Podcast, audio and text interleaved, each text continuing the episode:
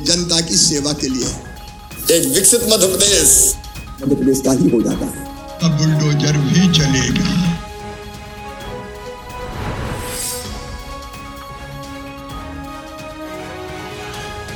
मुख्यमंत्री श्री शिवराज सिंह चौहान ने आज सीहोर ज़िले के भैरुंदा में आयोजित गौंड समाज के सम्मेलन में सहभागिता कर धर्मशाला भवन का भूमि पूजन किया।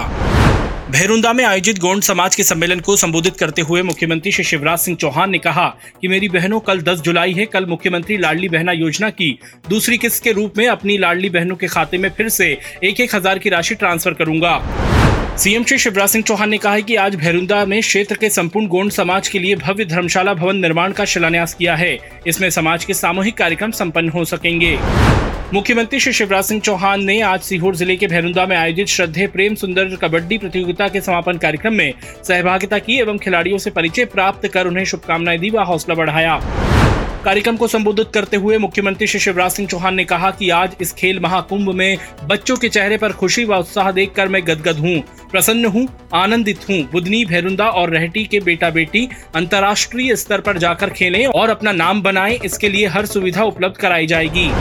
मुख्यमंत्री श्री शिवराज सिंह चौहान ने आज सीहोर ज़िले के भैरुंदा में आयोजित कार्यक्रम में दिव्यांग जनों पर पुष्प वर्षा कर स्वागत व अभिनंदन किया तथा उन्हें निशुल्क सहायक उपकरण वितरित किए।